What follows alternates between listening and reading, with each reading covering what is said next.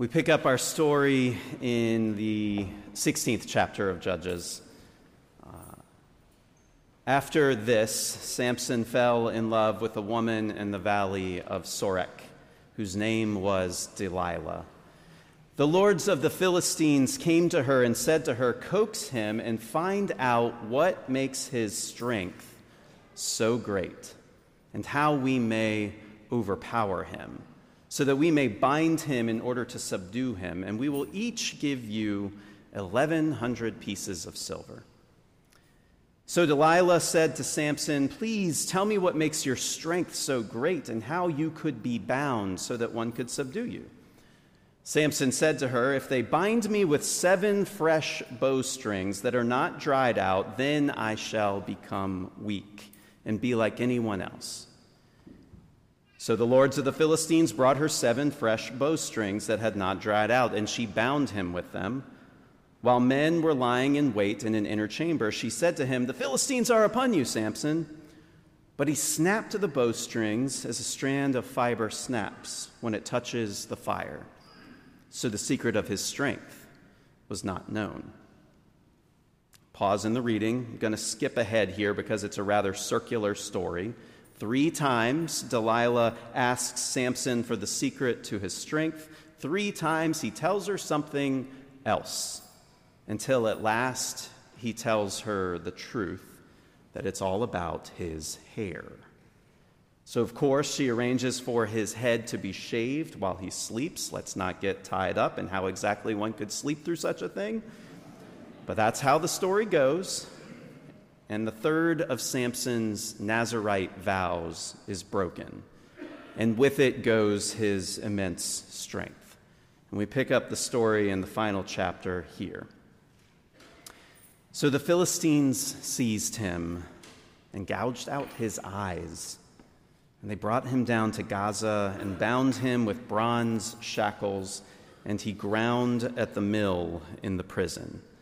But the hair of his head began to grow again after it had been shaved. Now the lords of the Philistines gathered to offer a great sacrifice to their god Dagon and to rejoice, for they said, Our God has given Samson into our hand. And when their hearts were merry, they said, Call Samson and let him entertain us. So they called Samson out of the prison, and he performed for them. They made him stand between the pillars, and Samson said to the attendant who held him by the hand, Let me feel the pillars on which the house rests, so that I may lean against them. Now the house was full of men and women. All the lords of the Philistines were there, and on the roof there were about 3,000 men and women who looked on while Samson performed. Then Samson called to the Lord and said, Lord God, remember me and strengthen me only this once, so that with this one act of revenge I may pay back the Philistines for my two eyes.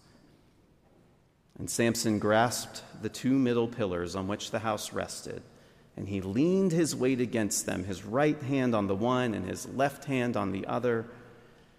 Then Samson said, Let me die with the Philistines. And he strained with all his might, and the house fell on the lords and all the people who were in it. So those who died were more than those he had killed during his life. Then his brothers and all his family came down and took him and buried him in the tomb of his father Manoah. He had judged Israel for 20 years. This is the word of the Lord. Thanks be to God. All right. Do we have any Johnny Cash fans? Many. All right. Well, um, I apologize for what's about to happen here, but um, we're going to sing some Johnny Cash, I think. But uh, that is way too much color for the man in black right there, so I'm going to have to put that aside. All right. There we go. Hello.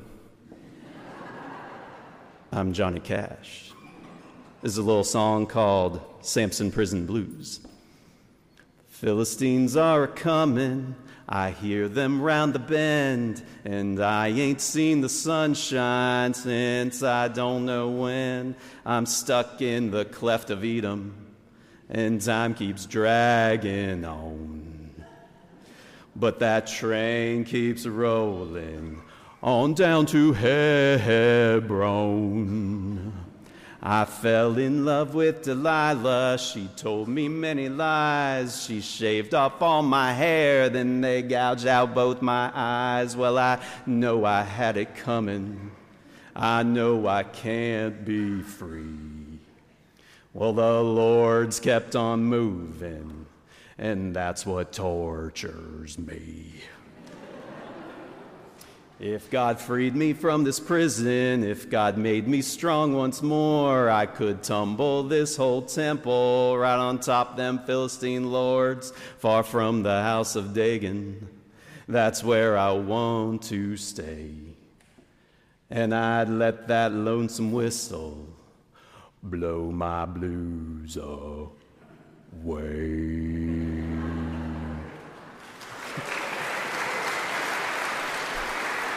I, um, I would like to enter that not even seeded vocal performance against Nuria's number one seed vocal performance later in the service. I don't think I'm going to win that one. All right. John R. Cash famously sang I Walk the Line as a love song to his wife. But there's a very different line, I would say, that he ended up walking instead. It's a line that very few people get to walk in this world, but from time to time, circumstances conspire and they take an ordinary life and they catapult it into the realm of myth.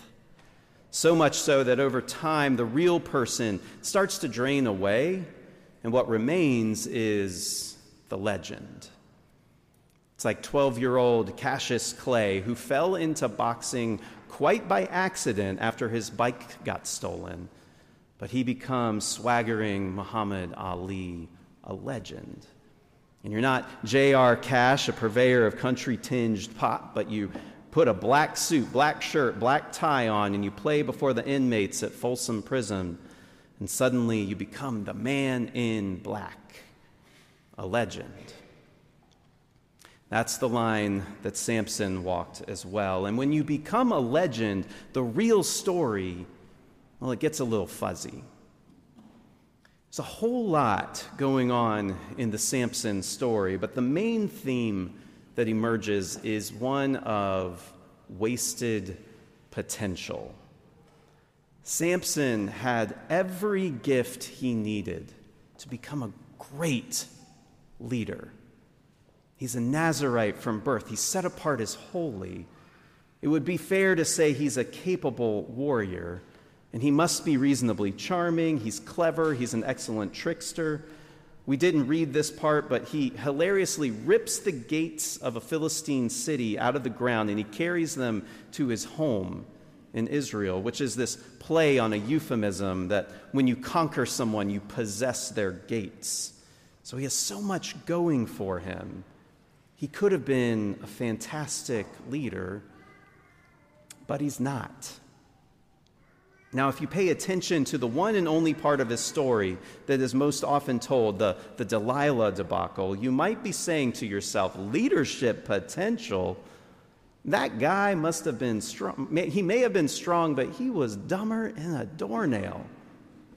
Four times Delilah asks him for the secret of his strength. And four times she sells him out to the Philistines. You'd think the man would notice a pattern, but for whatever reason, Samson simply cannot stay away from the people who seek to do him harm. Now, if I were being consistent, there's some Johnny Cash song that would be right for Samson at this moment, but I think our anti hero could have used this gem from Taylor Swift. We are never, ever, ever getting back together. That's what he should have done. But in many ways, that's the point. The book of Judges charts this downward spiral, not just for Samson, but for the whole people of God. Samson's really just a reflection of all Israel, set apart, so very gifted, yet always slipping into selfish pursuits. Now, by all outward appearances, Samson looks like a hero. He sounds like a hero, but ultimately he does not act like a hero. He squanders that immense potential. He's a shell of the person he could have been. And yet, there's still good news to be had in this story because even in his lowest moment, bound and blinded before his enemies, God still works even through him. Part of the legend of Johnny Cash is his turning point at Nickajack Cave near his home in Tennessee. It was 1967, and like Samson with his hair shaved off, Cash was a pale reflection of his former self. He was strung out on amphetamines, his career nearly washed out. He could hardly stand on stage, much less sing, on account of all that hard living. And he would later say that his body had wasted away to leather and bones. He was alienated from the people who loved him the most. As the story goes, he drove his car east from his Tennessee home and he parked it on the side of the road and he pushed through thorns and brush to get to the mouth of Nickajack Cave, a cave that was scheduled to be flooded by the Army Corps of Engineers later that year. And he walked into the dark of that cave without food or flashlight, and he really expected to just end it there.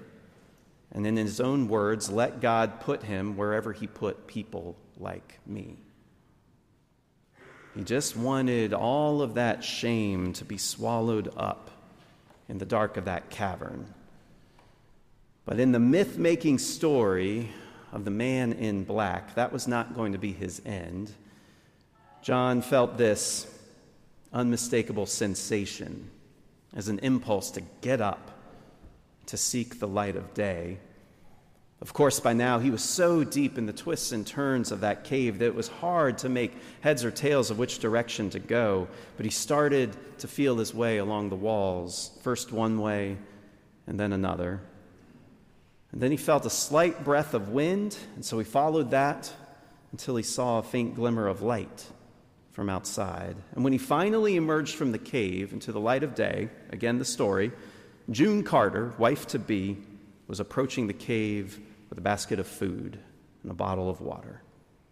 And as she drove him back home, he says, I'm not going back to what I was before. That's the story. Now, how much of that is true? It's hard to say, probably not much of it. But that's how legends work. They're a little fuzzy around the edges.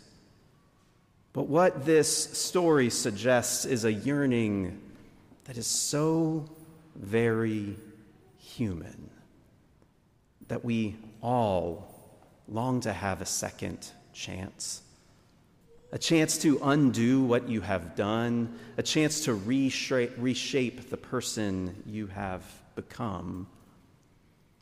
Samson stood between those pillars about as low as the man have, could have become his strength diminish, his potential squandered. And yet God met him there. And God listened to his prayer, and God gave him the power to do the one thing he was meant to do strength to be the person he was always meant to be the one to deliver Israel from its enemies. You know, we may not walk the line very well at all, but the good news is that God walks the line of absolute faithfulness, even to we who are chronically unfaithful. Now, we may lazily assume that that is the line that separates the saints from the sinners, but the truth is that that's a line that more often runs right down the middle of each one of us. That picture of Johnny Cash in your bulletin comes from the cover of his late career comeback, the first of what would become a six installment series called The American Recordings. The man in black, he, he gestures mysteriously to these dogs sitting at his feet. About that photo, Cash said, like the dogs on my album cover, one's black with a white stripe and one's white with a black stripe. I named one sin and the other redemption. But like me, neither dog is all one way or the other. The good news to be found in this odd story of this truly exhausting anti hero is that nobody is ever beyond God's reach. Nobody is beyond God's purpose. The good news is that God has not and will not give up on you. So thanks and all praise to God who takes us where we are as we are, because that is the most legendary thing of all. Amen.